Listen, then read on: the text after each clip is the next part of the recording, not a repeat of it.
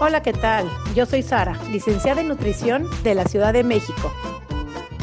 Hola a todos, yo soy Noé, coach de comer intuitivo de Argentina. Y juntas hacemos coma y punto. Porque comer debería ser así de fácil. Coma, y, punto. Bienvenidos a un episodio más. No es un episodio más, es el episodio de coma y punto. Un episodio que estamos ya, yo creo, rebasando ya los 80 episodios. Como saben, este proyecto nos hace sumamente felices y no quiero más empezar a seguir y preguntarte cómo estás esta semana, mi querida Nove, cómo te ha ido y a quién tenemos invitado, porque sé que para ti esta invitada es una, especial, una invitada sumamente especial. Muy especial invitada de hoy, Sari, de verdad eh, nosotros, nosotros sabemos muy bien lo que nos divierte y lo que nos llena hacer estos episodios y hacer como y punto. Cuando empezó como y punto realmente, y yo lo lancé las historias preguntando quién quiere hacer un podcast conmigo y saltó la Sari, yo, yo me mando, y realmente la compañera que encontré Sari es de la constancia que hemos tenido, es por eso que mantenemos este podcast, y también por las invitadas que siempre acceden, las personas que las invitamos y que nos dicen, sí, voy a estar ahí, y no importa horario, lugar en el mundo donde estemos, nos dicen que están ahí, agradecemos de todo corazón porque realmente por ellas es que podemos darle continuidad. Y hoy, yo no sé cómo no la, no la tuve antes de invitada. El otro día me cayó la ficha y digo, ¿cómo no la voy a invitar? Ella es la creadora de una marca de ropa de Rosario, Argentina. La marca se llama Muec Design. Y escuché esta frase de Muec. Dice, vos sos única, tu talle no. Y, y hay algo muy particular de, de, de la invitada de hoy de que cuando yo lanzo mi libro, yo creo que debo haber tenido 2.000 seguidores en redes sociales, en Instagram, ella me, me descubre y me promociona con su cuenta de Instagram ya muy grande, con el acceso a todas sus clientas. Y desde esas, de esa promoción que hizo la invitada de hoy, de esa promoción que hizo salir en todas mis primeras alumnas de, de, de los cursos que empezamos a dar juntas, Sari, cuando empezamos con los cursos en medio de la pandemia. Así que no entiendo cómo no la tuvimos antes en el podcast. Bienvenida, Juli, ¿cómo estás? Hola, Noé, hola, Sari. Ay, gracias por esa introducción, pero sí es real. Eh, ya no sé hace cuántos años fue eso, pero fue re mágico. Tres años me dice acá, Noé. Fue re mágico porque yo la vi, vi lo que hacía y me encantó y es muy difícil y sobre todo hace algunos años era mucho más difícil encontrar personas que por ahí tuvieran como la misma ideología y supieran comunicarla, porque creo que por ahí lo más difícil es saber cómo transmitir lo que tenemos adentro y queremos eh, transmitir a nuestros seguidores o a las personas con las que tratamos todos los días. Em, yo en mi caso, digamos, al tener una marca de ropa, tengo mucho contacto con la gente cara a cara, en vivo, em, y por ahí es muy difícil porque uno quiere eh, poder decir lo que siente y a veces no encuentra las palabras porque estamos como tan sesgados por tanta cosa que nos han dicho y que nos, sale como muy natural algunas frases que, de repente las queremos desterrar y bueno, cuando te descubrí a vos y dije, bueno, ella sabe lo que, de lo que estoy hablando y ahí fue que justo lanzaste el libro, sorteamos un libro. Muchas seguidoras eh, mías te conocieron a vos a través de eso y muchas seguidoras tuyas me conocieron a mí. Pero a mí lo, lo, que más siempre me resuena es que tengo clientas que vienen al local y me dicen, gracias Juli, te quiero agradecer porque gracias a vos la conocí a Noé eh, y gracias a Noé, hoy me visto como quiero, disfruto de mi cuerpo, salgo, bailo, voy a la playa. Eh, así que bueno, es como que fue una, una unión que por ahí entre nosotras duró poco, porque duró lo que fuese el sorteo del libro y la presentación del libro, pero para nuestras seguidoras, para nuestra comunidad, fue un cambio en su vida. Así que bienvenido sea ese, ese, ese nexo que hicimos esa vez. Es verdad que se repite otra vez más. Esto nos tiene que dar la iniciativa para volver a hacer algo juntos, o ya, cuando me dé una vuelta por Argentina tengo que darme una vuelta por Rosario definitivamente, porque hay un montón de mis primeras alumnas de los cursos que están en Rosario, Argentina. Juli, queremos saber más de MUEC, queremos saber más de tu historia personal y cómo, o sea, cómo te llevó tu historia, porque siempre estamos traspasadas por esa historia personal que nos lleva a hacer cosas hacia afuera, emprendimientos, trabajo, redes sociales, y cómo es que te deviene todo el MUEC. Contame un poquito. Dale, trato de resumir. Tengo muy poco poder de síntesis, así que perdón, pero bueno, les cuento. Adelante, adelante. soy Juli Kleyer, tengo 36 años. Em, una persona que siempre padecí, eh, y digo padecí porque durante toda mi vida lo padecí mucho a mi sobrepeso. Em, siempre me encantó la vida social, siempre tuve muchas amigas. no he sufrido mucho bullying en mi vida, pero siempre fui como la gorda Juli. Simpáticamente en los grupos, mis amigos era esa. Y yo trataba de encajar ahí como la gordita simpática, esa cosa en la que te encajan y siempre te posicionas también en ese lugar. Eh, bueno, pasaron los años, eh, yo era estudiante, estudié biotecnología, llegué al último año. En ese momento, bueno, mi familia tuvo algunas crisis, desde económicas y de salud. Eh, y me puse a laburar con mi hermana en un emprendimiento que no tenía nada que ver en cosas para bebés, y ahí descubrí como mi pasión por el emprendedurismo. Eh, que no sabía que me gustaba tanto y que yo tenía como ciertas herramientas que se ve que las había desarrollado naturalmente sin haberlo estudiado, eh, y me apasionó tanto que dije, bueno, mi camino es por acá y ahí como que decido dejar la carrera postergada. En ese momento yo pretendía terminarla en algún momento, después, bueno, me di cuenta que lo mejor era colgarla y avanzar con mi vida. Bueno, y ahí como que mm, cuando con mi hermana salimos un poco a flote con ese emprendimiento y la familia ya estaba un poco más establecida, dije, bueno, es momento de hacer algo que me guste a mí, que realmente lo elija y no como manotazo de abogado que había sido eso. Y no sabía por dónde ir, pero hablando hasta con mi terapeuta, me dice, Juli, ¿vos te das cuenta todas las herramientas que tenés, no solamente para emprender, sino para vestirte? Porque yo le contaba a mi terapeuta una mina completamente hegemónica, rubia, flaca, teta, cola, todo. Me dice, yo no puedo creer la cantidad de herramientas y em, estrategias que tenés vos a la hora de ir a comprarte ropa. Claro, yo le contaba que había ido al centro y que me había comprado esto y lo había reformado para poder ponerme loco en aquello. Todo lo que estaba acostumbrada a hacer para mí estaba súper naturalizado. Eh, y que claro, que una persona que entra en el talle único nunca jamás se había imaginado que las personas de talle grande teníamos que hacer y para mí era completamente normal. Entonces dije, para, todas estas herramientas, para algo las tengo que poder utilizar. Em, y simultáneo a eso estaba haciendo una de esas famosas dietas restrictivas en, un, eh, en uno de esos lugares que hay como terapia de grupo y descubrí ahí que en esas terapias de grupo yo pensaba que era la única que padecía el tema este de no conseguir ropa y hasta no me animaba a decirlo porque me parecía medio como mm, muy superficial. Por ahí se estaban tratando temas mucho más importantes, mucho más, eh, no sé, eh, sentimentales, personas que por ahí habían eh, sufrido algún tipo de abuso. Y, yo pensaba, ¿qué voy a contar? Que estoy depresiva porque el sábado me fui a comprar ropa y nada me entraba. No, me parecía una, me iban a mirar como raro. Hasta que una chica estaba contando algo de un abuso y cuenta que, bueno, que había decidido igualmente ese fin de semana salir con sus amigas y cuando cuenta que fue a comprarse ropa y no conseguía, es donde ella se quiebra y empieza a llorar. Y ahí empiezan a llorar todos.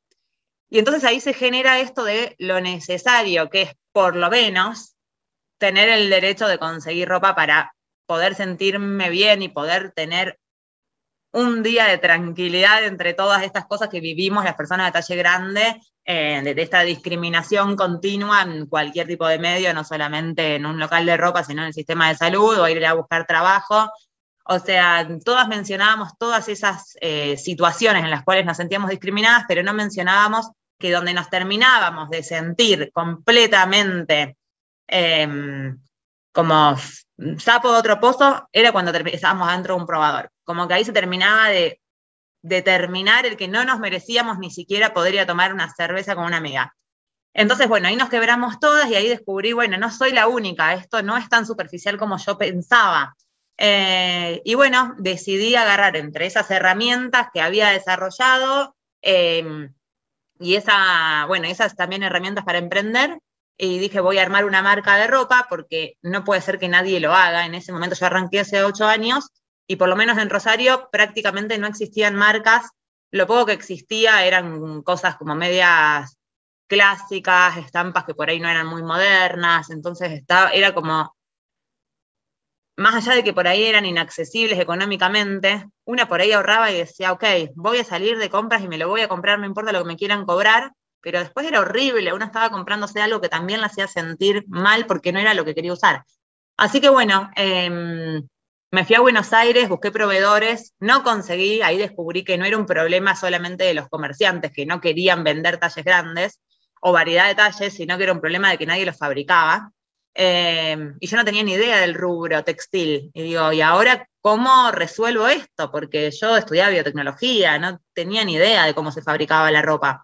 Em, y bueno, empecé a buscar diseñadoras independientes y armé un equipo de diseñadoras que una diseñaba lencería, otra diseñaba ropa deportiva, otra diseñaba vestidos de fiesta, otra, y así sucesivamente fui buscando todas personas que trabajaban eh, y que tenían como esta misma ideología, estas mismas ganas de poder incluir a más mujeres en el mundo de la moda. Em, así que bueno, de esta manera se conformó un grupo hermoso, con las cuales hasta el día de hoy con la mayoría sigo trabajando, solamente dos o tres que, bueno, con el pasar de los años y las cosas de la vida, eh, no siguieron y a la vez se siguieron incorporando muchas más diseñadoras a este equipo eh, y formamos un equipo hermoso no solamente de, diseñadoras, y al principio era yo sola atendiendo en un, en un, local muy chiquitito, que era una especie de showroom. Mi idea era que sea una casa para que la clienta cuando viniera sintiera que estaba en la casa de una amiga y no padeciera ese estrés del probador y eso de la vendedora que nos genera como tanto, eh, no sé, tanto estrés. Yo siento que es un estrés ese momento. Eh, y quería que sintieran eh, ese acompañamiento y esa comprensión en un lugar donde se pudieran literalmente desnudarse y, sentirse cómodas. Em, y bueno, de a poco mm, se fue como haciendo un poquito más conocido y más conocido y empezó a venir más gente. Y ahí el desafío estuvo en generar un equipo de trabajo eh, de vendedoras, digamos, que tuvieran como esa misma visión y esa misma empatía em, y esa misma forma de transmitir y comunicar el, probate todo lo que te guste, no importa si te disimula la panza, si te disimula el brazo, probátelo. Em, no, no, vayamos por el lado de, tapar, sino de mostrar de que la ropa es lo que nos viste y no lo que nos disimula o nos esconde. Em, y bueno, tratar de transmitirles esas, esas ganas a las chicas. Y bueno, gracias a, a muchísima fuerza y muchísimos años y fuimos armando ese equipo, que también obviamente fue rotando con el pasar del tiempo. Eh, pero bueno, digamos, creo que lo que más nos destaca hoy eh, como marca es, eso, la atención personalizada, el trato con las chicas. Eh, y en las redes un poco lo mismo, no solamente mostramos ropa, sino que tratamos de, hacer algunas acciones para poder mostrar diversidad de cuerpos, poder contar vivencias, cosas que nos pasan cotidianamente a todas y tratar de, formar una comunidad, que es lo que es, nosotros decimos la comunidad MUEC, porque es un espacio de contención que, que nada, que, le abre los brazos a muchas eh, mujeres de todas las edades que están atravesadas por esta misma eh, situación que, hemos vivido desde siempre y que queremos, no sé si dejar de vivirla, porque sabemos que, que, siempre va a estar ahí, pero bueno, vivirla de una manera un poquito, aunque sea más, más alegre. Qué loco, Juli, porque vos sabés de que en, todos los grupos que yo tengo de trabajo, en todas mis asesoradas, alumnas, coaches, en los grupos con Sari, siempre sale el tema de la ropa.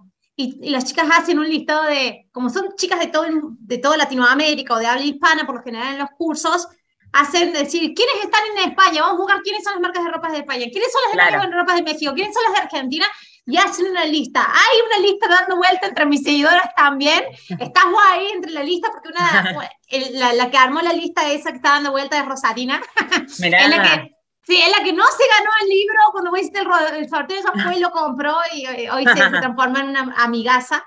Eh, y hacen, y fíjate, vos lo pensabas, esto es decir, es, es muy futil, es muy, es muy superficial la necesidad, pero no, Vos sabés que entre los derechos del humano está la vestimenta. O sea, imagínate qué necesario emocionalmente esto de decir, puedo vestirme, no es un privilegio, no es un lujo, es un derecho al que tengo acceso. Pero cuando hemos salido de los moldes de la, del marketing, de los moldes de la industria, no, no, no encontramos. Y no es que no haya mercado, es más, el mercado es mucho más grande que el mercado hegemónico. Olvídate, porque después está la misma la misma persona que habla de no hay mercado es la que dice, ay, mirá, esta está lucrando con los talles grandes, fíjate cómo, viste que hay también toda una movida. Yo por ahí trato de tener en el local eh, como mucha diversidad de prendas porque mi concepto es, em, yo siempre pienso, eh, una chica de talle único quiere vestirse, no sé, media rockera o quiere vestirse media hippie y tiene distintos locales donde conseguir ese estilo. En el talle grande, no, vas a este local que hay talle grande y bueno, conformate con lo que hay. Entonces, mi objetivo es, nunca te conformes con lo que hay. Vamos a lograr adaptarnos a tu estilo. Entonces, yo tengo como, o intento tener, gran variedad de estilos eh, y gran variedad de precios en eso. Sin embargo, ¿qué me pasa? A veces, obviamente, tenés una campera que sale, no sé, 5 mil pesos y tenés una que sale 25 mil pesos. Viene una cliente, agarra la de 25 mil y te dice, ay, lo que pasa es que con los talles grandes se reabusan. No, con los talles chicos también se reabusan, pero hay como toda una creencia de que el talle grande es más caro. A ver, lógicamente un poco más caro es, porque lógicamente un poco más de tela consume. Bueno, no vamos a meternos como en ese terreno eh, como tan, tan finito, pero también hay una creencia de que uno se abusa, de que uno quiere em, como ganar plata a costas de esto y, y, jugar con eso.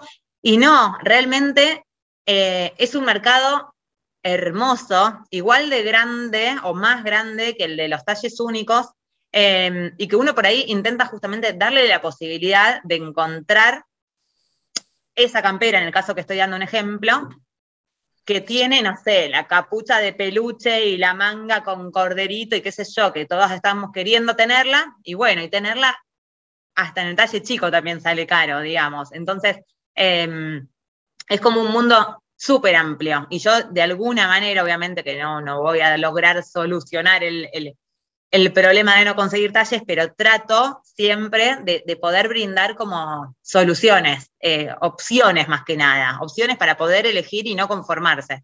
Obviamente te puede pasar que no consigas lo que estás buscando, pero por lo menos vas a encontrar opciones. Y lo loco, lo más emocionante que por ahí vivimos, es cuando una persona sale del probador y te mira y te dice, no puedo elegir, porque nunca tuve la posibilidad de elegir y por ende no sé elegir. ¿Cómo se elige si nunca jamás elegí? Y ese desborde de emociones es muy loco, es muy loco. Llevo todo. no se puede decir. No, es que tienes razón. Pero a ver, te voy a hacer, te voy a hacer una pregunta, Juli, que no me está, no conozco, pero es que estoy calladita porque me viene, no sé cómo organizar mis ideas, porque me vienen una cantidad de recuerdos, memorias, preguntas, dudas, emociones, todo me estás despertando en este momento, pero te quiero hacer una preguntita, mi Juli. en tu tienda, ¿tienes nada más de extra grande para arriba o tienes desde la chica, mediana, grande, extra grande, un, dos, tres, cuatro, cinco, seis? ¿Cómo va la tienda? Mira, en mi tienda yo empecé teniendo todos los talles desde el S en adelante. Okay. Eh, a medida que fueron pasando los años, me fui como corriendo esa tabla de talles y ahora se puede encontrar más o menos desde un L en adelante. Ah, si viene una chica talle M, probablemente consiga prendas que sean por ahí holgadas, pero no un micro short o un topsito demasiado revelador. Eh, a partir del talle L sí vas a encontrar el micro short o el topsito. Lo tuve que hacer de esta manera porque el público me fue llevando hacia eso. Eh, yo, digamos, mi idea era tener todos los talles, pero bueno, las cosas se van dando de una manera muy natural. Eh, también estamos, creo que en todo el mundo, pero particularmente en Argentina, se vive continuamente de crisis económica en crisis económica y uno como que tiene que elegir qué vender, porque no solamente, digamos, la gran frase, el que mucho abarca, poco aprieta, sino que la realidad es que tener más variedad de talles, lamentablemente, es más riesgo para el que emprende, para el que compra mercadería. Eh, yo siempre digo, una persona que vende talle único o que vende, no sé, S, M y L, el riesgo que asume por traer un producto que después no se venda es uno, o si vende S, M, L es tres. Yo si tengo ocho talles, el riesgo es ocho.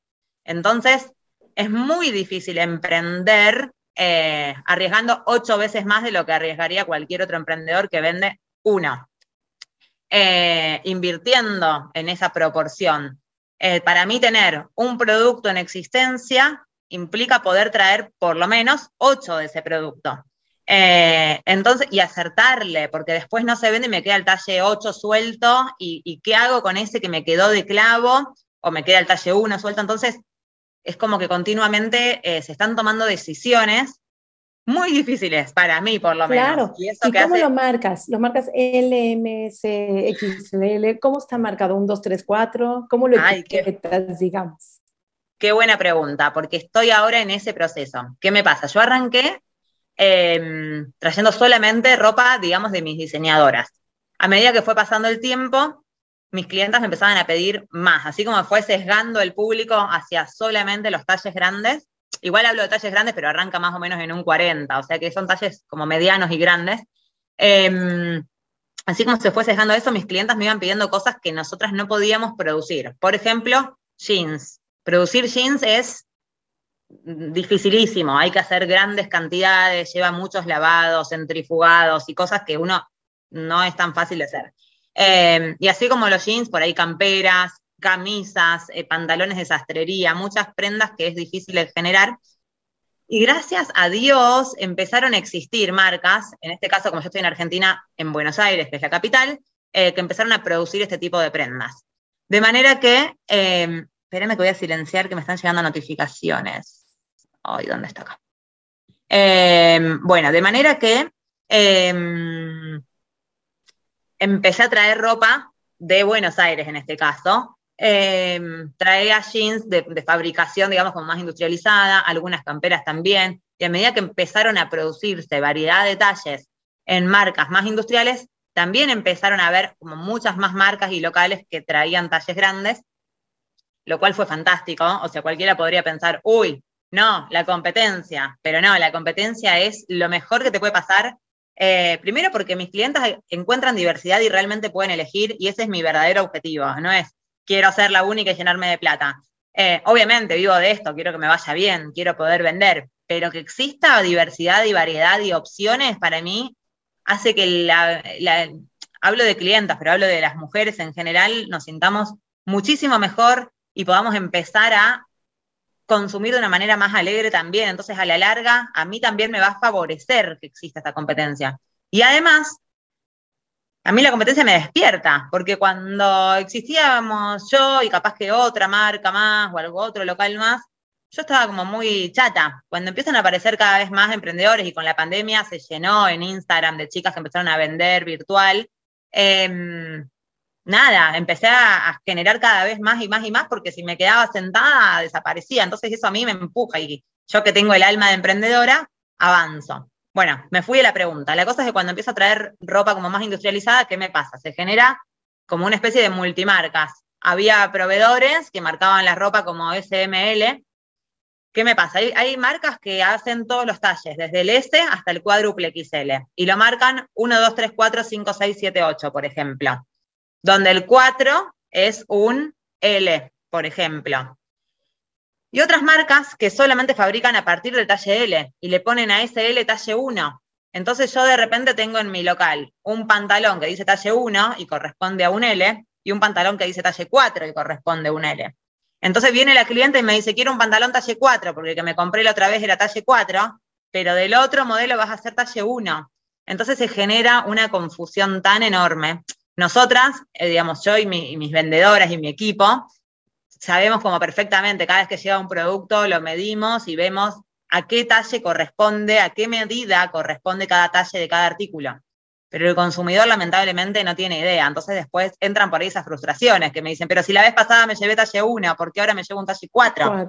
Y no puedes reetiquetar tú, como que poner un tag bonito de tu talla con tu número que va en tu marca, digamos, porque si se vuelve una locura. Yo, ahorita que me estás diciendo, y te voy a hacer también una observación que seguramente tú la vas a poder resolver.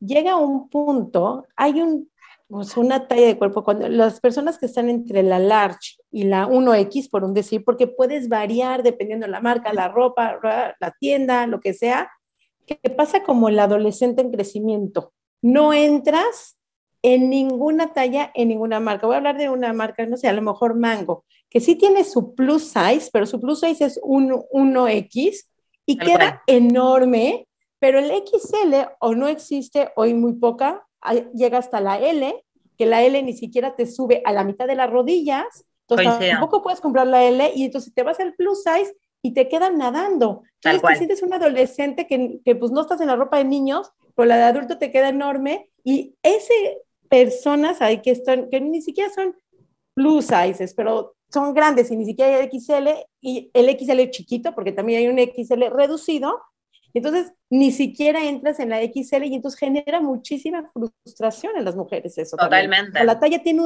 esa etiqueta genera un sufrimiento. O sea, la talla tiene todo un cúmulo emocional en las personas en la compra. Tal cual. Por eso es mi eh, pregunta. Sí, sí, coincido absolutamente. Em, para nosotras eso es un trabajo, a ver, voy a responder las dos preguntas. Por un lado, el no pueden reetiquetarlo. Nosotros lo que hacemos a veces es ponerle nuestra etiquetita de cartón eh, donde dice em, el precio habitualmente y ahí le ponemos talle tanto y como que lo reetiquetamos de esa manera. Pero en la prenda sigue estando la etiqueta, porque queda espantoso cortarle la etiqueta, o sea, queda como si uno lo hubiese querido no sé, eh, sacarle la marca o algo y se nota que no, no lo puedes mutilar, pero sí en MAC está como este número, pertenece a este número y no te fijes en tu número. Yo creo que también te, podemos empezar a promover que el número, la letra, no te definen, así como el número de la balanza no te define, ese numerito de la ropa no te define y no define ni quién eres ni qué talla, porque sí, cuando era un 1 y ahora soy un 4, todavía, todavía, y estamos en esa lucha, genera mucha ansiedad comprar Totalmente. y, al revés, ¿eh? compré cuatro y aquí compré uno, yupi, entonces ya estoy más, o sea, Exactamente. de las dos maneras. Es que me ha pasado eh, con muchas clientas, pasa de todo, o sea, por ahí vienen a comprar un pantalón negro clásico y se miden un 48, por decirte, y me dice, a ver, mostrame el 46, y se miden el 46 y el 46 le falta penitas para brochar, pero se llevan el 46 porque es como, sí, lo logré, tengo un talle menos. Total, ah, si meto un poco la panza, me entra. Esa es la ropa que nunca jamás usas. Tal cual. Eh, o sí la usan porque se la enganchan de alguna manera con una estrategia, le ponen una gomita y de esa manera lo pueden usar igual. Pero yo pienso si existe el pantalón que te queda perfecto, porque todas hemos pasado, creo yo que todas, por las situaciones que hemos vivido en una tienda el talle más grande no nos entraba y entonces optamos por comprarlo igual porque no había otra opción y después ver cómo hacíamos para ponernoslo igual y lo enganchamos. Yo mil veces me, enganchaba el pantalón con una gomita elástica para que no se me bajara porque no me abrochaba. Pero porque realmente no conseguía el talle más grande, entonces no me quedaba otra opción y me compraba ese y después lo solucionaba con esas herramientas que mencionaba mi terapeuta que tenía. Eh, pero, pero, yo lo que descubro ahora del otro lado del mostrador, digamos, es que hay chicas que consiguen el talle más, porque de hecho en mi local el talle 46-48 es uno de los más chicos en este ejemplo que les estoy dando, todo viene el talle 60. Entonces, tienen todavía una curva enorme de talles para elegir, pero siguen eligiendo el más chico, porque de alguna manera las hace sentir más felices. Aunque no les entre, les hace sentir mejor una talla menos. Em, qué temas, qué temas. Es tremendo. Y si les entran los dos, eh, por ejemplo, vienen y el requisito es quiero una calza negra que no se transparente. Ok, tomate, doy el talle 2XL, por ejemplo. Eh, se la miden y me piden un talle menos, porque es una calza, se expande, les entra la XL, pero como les queda muy tirante, se les transparenta. Y sin embargo se lleva la XL aunque se le transparente, que era el único requisito que tenían para la calza, porque quieren el talle menos y punto. Eh, y yo las comprendo completamente, pero yo ahí es donde intento de alguna manera amigable, porque no les quiero decir, eh, porque es violento decirles llevarte un talle más, porque sé que en ese momento ellas están hiper vulnerables y susceptibles, pero quiero de alguna manera decirle, disfrútalo, llévate un talle que te quede cómodo, no este talle que tenés miedo de agacharte y que se te raje. también ahí, Julie. A ver, sí, ahorita estoy recordando mi última compra de jeans, que el talle menos me quedaba ligeramente apretadito. Dije, no, ya, a partir de ahorita dije, ni más, nada apretado. Me llevo una más y ¿qué crees? Que son unos jeans sumamente incómodos porque se me caen, me quedan grandes. Ah, me muero, claro. Sí me explicó, o sea, y claro, llega el punto donde, pues sí, todo el tiempo está suelto, se me están cayendo, tengo que estarlo subiendo. Cuando me quedé tantito y a lo mejor ese día tantito más apretado, entonces ese punto de una menos tantito apretado y una más tantito más grande, ahí es donde tengo yo que es mejor tantito más grande y meterle, tantito apretado y crees que vas a meter la panza y vas a cerrar, pero luego te está torturando ahí la panza y estás toda incómoda. Es un tema la ropa, o sea, no es, más tan fácil de para arriba y para abajo, porque a veces el tantito para arriba es tantito más grande que se vuelve tan incómodo como tantito apretado.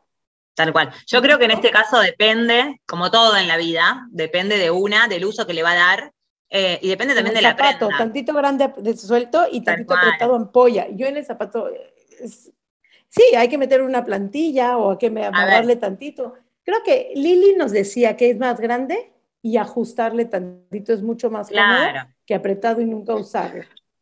O quizás, digamos, mi, forma de ver las cosas es, bueno, ese jean no era para vos. Ese modelo de jean en el ah, cual el talle M te quedaba chico y el talle L te quedaba grande, es porque tiene alguna forma que no es para vos, o por lo menos no es, no digo que no sea para tu cuerpo, no es para el uso que vos te vas a dar.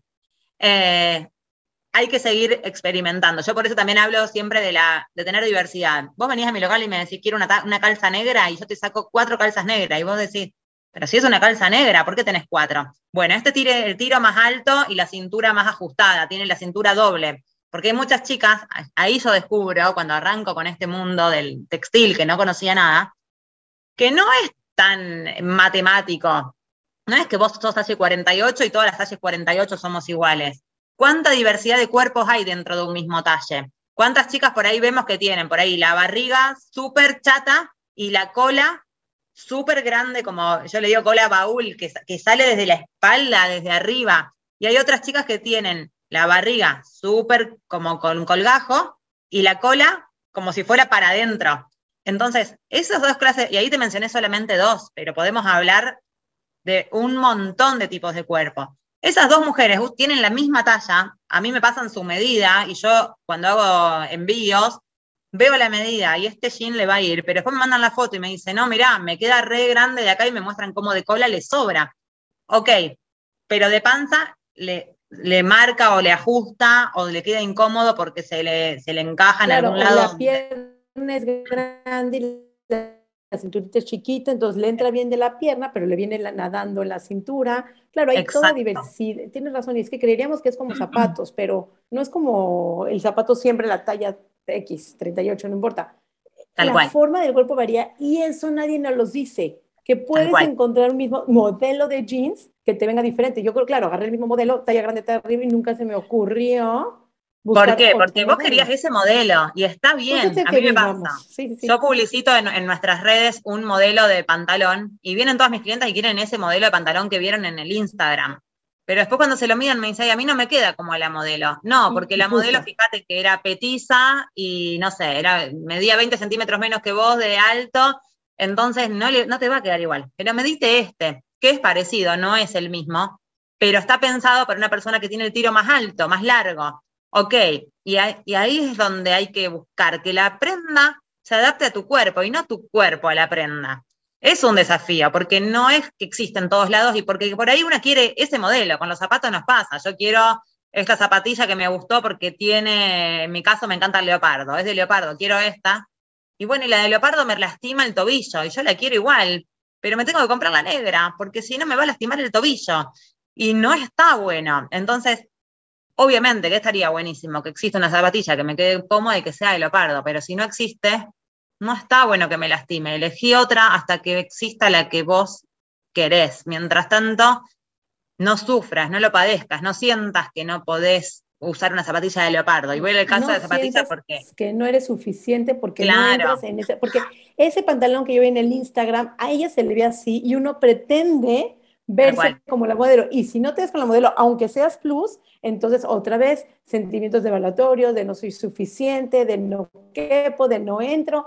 Entonces vienen todas esas emociones que me encantó, es el cuerpo, la ropa que se adapta al cuerpo, pero estamos haciendo, cortando cuerpos, haciendo dietas, reduciendo para nosotros caber en la ropa. Tenemos que parar ese pensamiento, esa creencia. Es la ropa en el cuerpo, no el cuerpo en la ropa. Y si esa ropa no es para ti, bye. Exacto. Fíjate que a vos hasta te quedaba grande el pantalón. No era que te, sentías mal porque no te quedaba, eh, no te entraba. Te quedaba grande y así todo. No era para vos. Entonces, busquemos otro modelo, otro formato. Y yo siempre cuento, hablando de esto de lo bien la modelo, en las redes mías, en general, la modelo soy yo. Cada tanto va variando, pero muchas veces preguntar eso. ¿Cómo, ah. ¿Cómo, fue tu, tu, tu, Porque hay que amigarse con la imagen de uno para poder después oh. exponerse en redes sociales. ¿Cómo fue eso? Te lo quería preguntar y llegaste sola al tema. ahora te, quiero contar esto de una clienta y ahora te cuento de mi historia como modela. Eh, viene una clienta que viene siempre eh, y me, se mide un top, un jean con un top tal como lo tenía puesto yo en las redes sociales. Y me dice, quiero este conjunto, dale, se lo traigo en su talle. Y me muestra según ella, el top le marcaba mucho la panza y de hecho se le veía un poco de panza porque el top es corto. Y me dice, no, Juli, no, no me gusta, me queda horrible, yo quiero que me quede como a vos. Entonces agarro y me pongo el top, otro, digamos. Ella tenía puesto el que se estaba viendo ella, me lo pongo yo. Y a mí, mi panza tiene muchísimos más rollos que los que tenía ella. Entonces le muestro y le digo, fíjate cómo me queda a mí, fíjate cómo te queda a vos.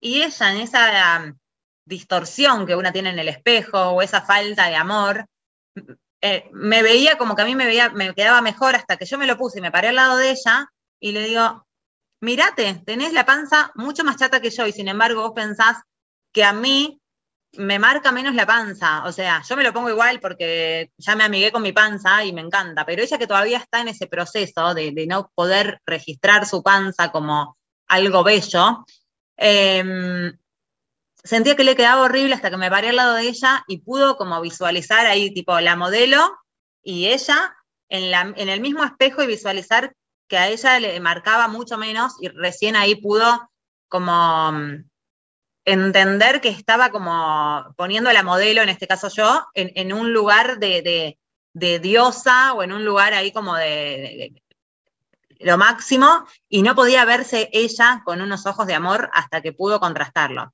Así que bueno, eso por un lado, para tener en cuenta que uno a veces piensa, quiero que me quede como a la modelo sin darse cuenta que quizás te queda mejor o te queda divino, de todas maneras, que te queda distinto.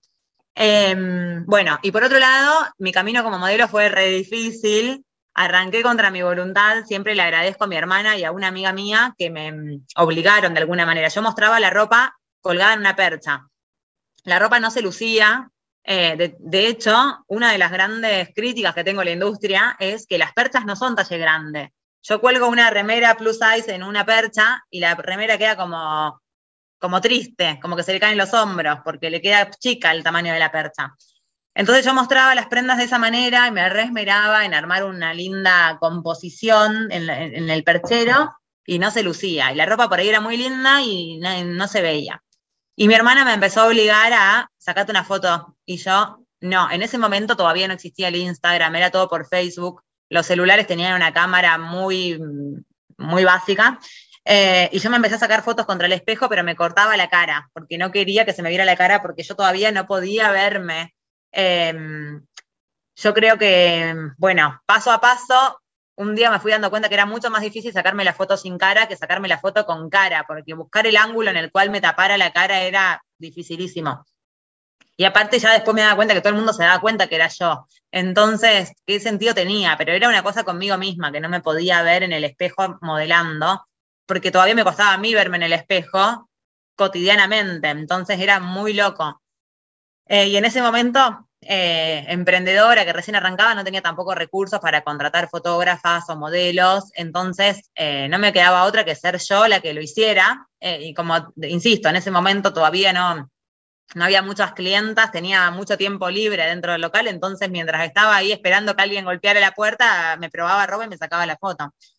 Em, y bueno, poco a poco me fui empezando a mostrar un poco más, insisto, contra mi voluntad, porque no quedaba otra y porque me daba cuenta que mostrándolo vendía más.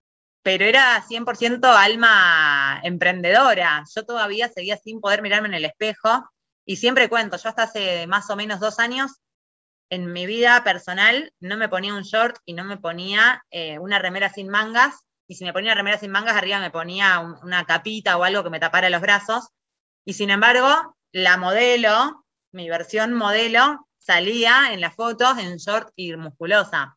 Pero yo había hecho un trabajo tan grande de mm, como aceptar que esto era mi parte de mi trabajo. Y yo trataba de no mirarlo, eh, pero podía hacerlo. Y era muy loco porque la gente me decía estas cosas que les digo, ay, a vos te queda divino, yo quiero que me quede como a vos, cuando, insisto, a ella les quedaba por ahí también divino, pero no podían verlo de esa manera, y yo tampoco me veía como me veían ellas. Entonces a mí me ayudó tanto, tanto empezar a mostrarme en las redes y que la gente me dijera, te queda hermoso, me encanta, o viniera a comprar ese short porque me lo vio puesto a mí, y me empecé a poder observar con esos ojos con los que me miraban los demás, y fue tan lindo em, encontrarme con esa mirada, que a veces la mirada ajena es la peor de las miradas y a veces la mirada propia es la peor de las miradas. Depende quién te mire y con cuánto amor te mire. Y como esta gente me miraba con más amor, porque por ahí le gustaba lo que yo estaba haciendo y lo que estaba comunicando, ese amor con el que me miraban hacían que me vieran linda, no sé, que todos les gustara cómo me quedara y me compartieron ese amor y empecé yo a mirarme con esa, esos ojos. No siempre, hay días que me miro y no me gusto, como a todas, pero empecé a poder usar esas prendas que, que yo solamente las usaba para las redes y como que de alguna manera vendía ese personaje de que me encantaba cómo me quedaba, pero cuando me miraba de verdad, eh, me pasaba siempre que después, por ejemplo, me había sacado la foto con un look divino, que cuando me lo sacaba para la foto de las redes me encantaba, pero después me lo quería poner a lo mismo para salir con mis amigas y yo pensaba, no, me queda horrible, me marca todo, mirá cómo me hace acá. Era la misma persona, pero con dos visiones distintas. Una era mirando a la modelo y otra era mirándome a mí, y cuando me miraba a mí, no me gustaba. Eh, y bueno, me fui contagiando tanto de todo esto que la mirada de, mis seguidoras, de mi comunidad, eh, me, engrandeció tanto, pero tanto que empecé a, creérmela, digamos, y, ahora uso cualquier tipo de prenda, a pesar de que de hecho subí varios kilos respecto a, no sé, hace dos o tres años, eh, y sin embargo, te diría que no me importa prácticamente y si tengo calor me pongo una musculosa y si tengo calor me pongo un short y no estoy buscando la forma de taparme, sino de ponerme la ropa que me quede más cómoda o, más canchera o lo que tenga ganas de ponerme. Eh, y de repente me encuentro... a ese punto de no me importa, me pongo shorts, me pongo porque, porque también últimamente, en, de toda la vida, pero en pandemia el subí un montón y no puedo y no me aguanto y no me soporto y antes medio usaba, pero ahorita no uso. ¿Cómo llegas a ese punto? ¿Qué consejos puedes dar a todas las que te están aquí escuchando? ¿Cómo llegar a ese punto? Mm, no me importa subir y no está mal, o sea, no es no eres mala, o sea, es que el subí es soy lo peor porque en pandemia subí, me descuidé, ya sabes, y además otras de que ¿cómo logras ese me vale de no me importa y demostrar que no está mal? Eh, creo que no hay una receta. Yo, bueno, particularmente hago mucha terapia.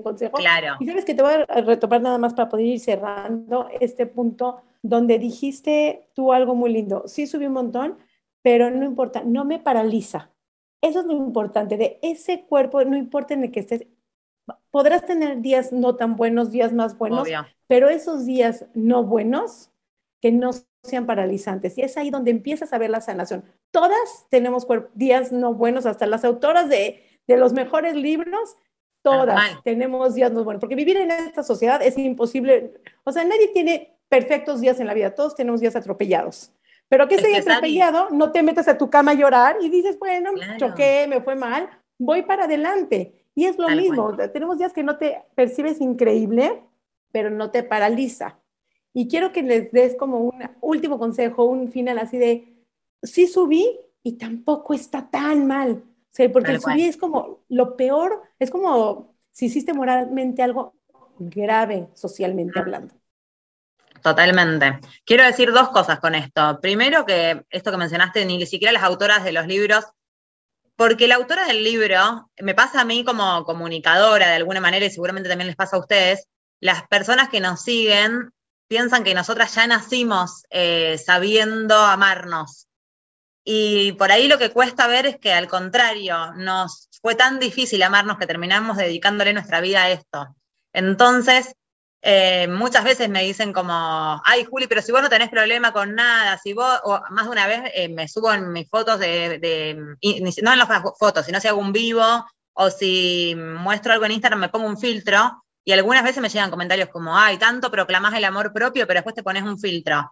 Sí, porque no es que yo me amo, no es que no nací en esta sociedad con miles de estereotipos, nací en la misma sociedad que todas ustedes y trabajé tanto, pero tanto por intentar quererme un poco, que hoy me paro de este lado y trato de, compartirles mis herramientas, pero no significa que me amé desde el día que nací y que no tengo esos días donde me siento horrible y me cuesta comunicarles. Sin embargo, salgo igual y doy la cara, pero necesito un filtro. Eh, y me pasa lo mismo, este es el consejo que les voy a dar. Eh, a veces me miro en el espejo y me miro con filtro. ¿Se entiende? Me pongo un filtro a mí misma en mi mirada y trato de sacar ese filtro con el que me veo fea y me pongo el filtro en el que me veo linda y trato de apagar. Primero trato inicialmente de no mirarme ese defecto al cual no puedo dejar de mirarme. En mi caso, por ejemplo, eh, son las piernas. Em, no puedo parar de mirarme como la pierna, la siento gorda y digo, bueno, no, basta, mírate toda. Ese día que me obsesiono con mi pierna, digo, y trato de mirarme como entera, y digo, bueno, esto como íntegramente me queda bien. Y le pongo un filtro y pienso, si yo tuviera que apagar esa voz que dice gorda en mi cabeza, porque la tengo, que me, no para de decírmelo, insisto, en esos días, si yo le apago esta, a esta voz y le pongo un filtro para que no me diga nada cómo me veo, y literalmente aprendí a como disociar eh, como la imagen con la que me veo yo y la imagen con la que siento que me miran los demás. Eh, pero bueno, fue un trabajo recontra grande. No significa que siempre lo logre, pero um, de verdad le aplico un filtro a esa vocecita de mi cabeza o a esa mirada de mis ojos que dicen todo te queda mal. Y digo, no, a ver, si te callas un ratito, ¿qué veo? Y me veo bien o no me veo tan horrible como pienso y, salgo. Así que bueno, mi consejo es ese, traten de, de apagar esa vocecita y pensar cómo te mirarías si no escucharas esa voz.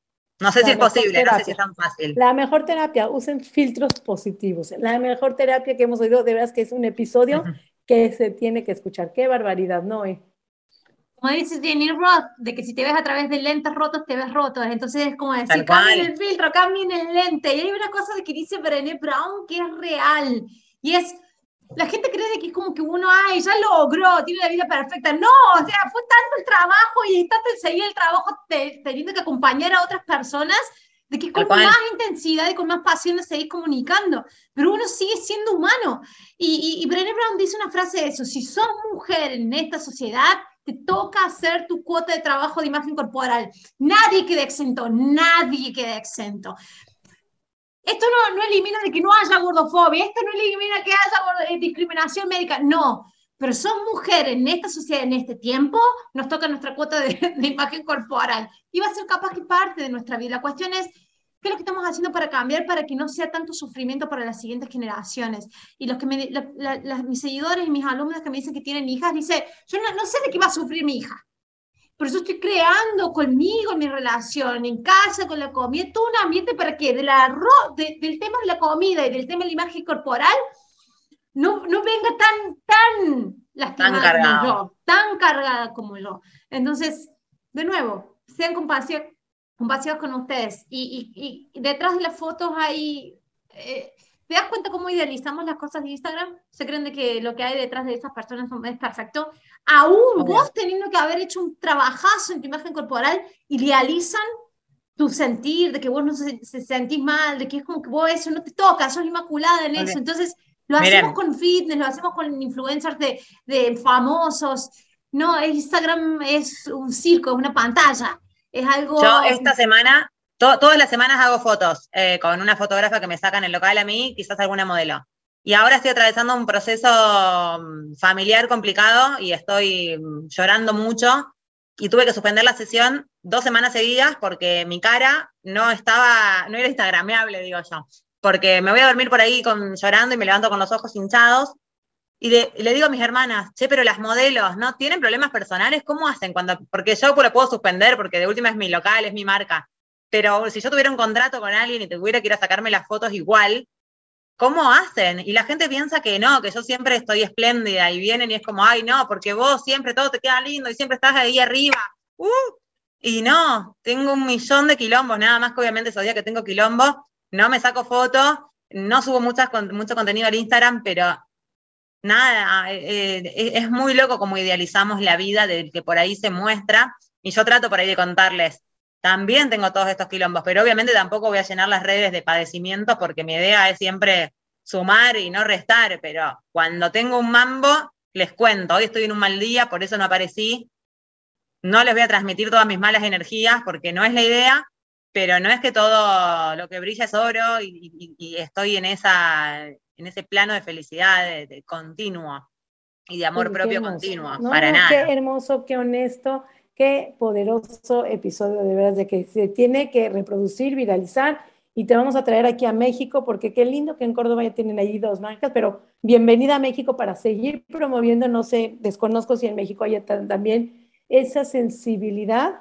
para las mujeres de talla grande que no anden desnudas por la calle porque te van a mm. multar. Entonces tenemos ah. que vestir y como decían, no, o sea, te decían, no, es un derecho, no es un privilegio. Privilegio será comprar marcas caras, súper caras, este, con telas de seda, bueno, lo que tú quieras pero vestir merecen vestir. Y el no hacer ropa de tallas no quiere decir que porque no hay, los cuerpos se van a achicar. Quiere decir que nada más van a ser un sufrimiento y no van a tener opciones de vestimenta y probablemente pues anden desnudos por la calle, no sé qué se pretende. Entonces, este mensaje es para todos los que son diseñadores de moda, que trabajan en tiendas, traigan tallas grandes.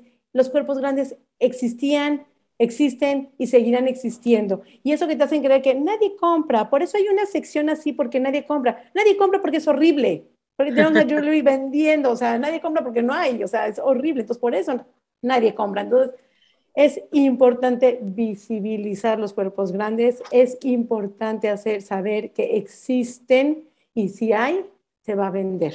Solamente el espacio. Te felicito, te felicito, quedó completamente. Si alguien está escuchando esto en Spotify, se tienen que ir a YouTube a ver cuántas veces le aplaudimos a la Julie, porque no dejamos de aplaudir cada palabra tan poderosa, tan valiosa, espectacular, y quedo eh, sorprendida, increíble y fantástica contigo, con todo lo que dices, y creo que es muy importante. Así que si lo escuchaste y no pusiste atención, vuelve a poner play y vuélvelo a escuchar. Vale la pena escuchar cada palabra. Hermoso. Gracias, gracias por estar con nosotros. Muchas gracias por tu tiempo.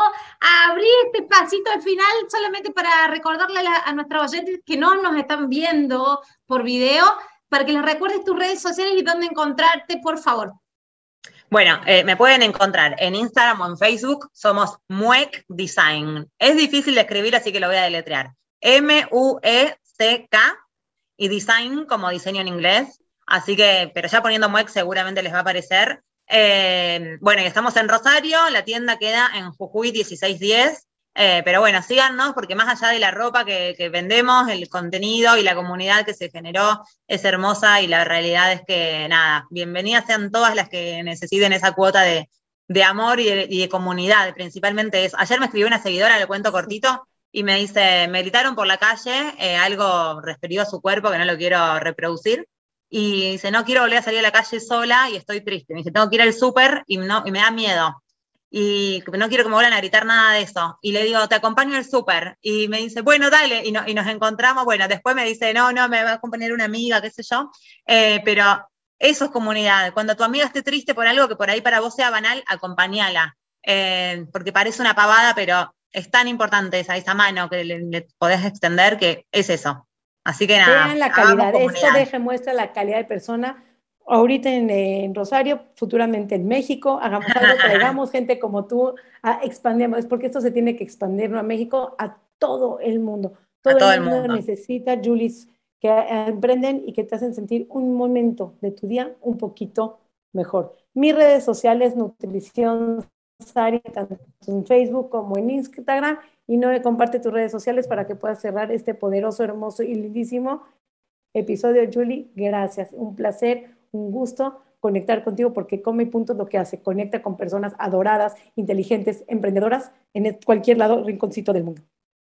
Muchas gracias por estar ahí. Un domingo más. Mis redes sociales son Mi Cuerpo Sin Reglas, tanto en Instagram como en TikTok, como en Facebook y también mi canal de YouTube, donde vas a ver la grabación de este video. Lo puedes escuchar en Spotify también.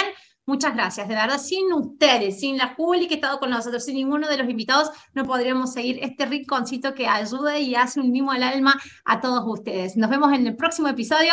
Chau, chau. Coma y punto.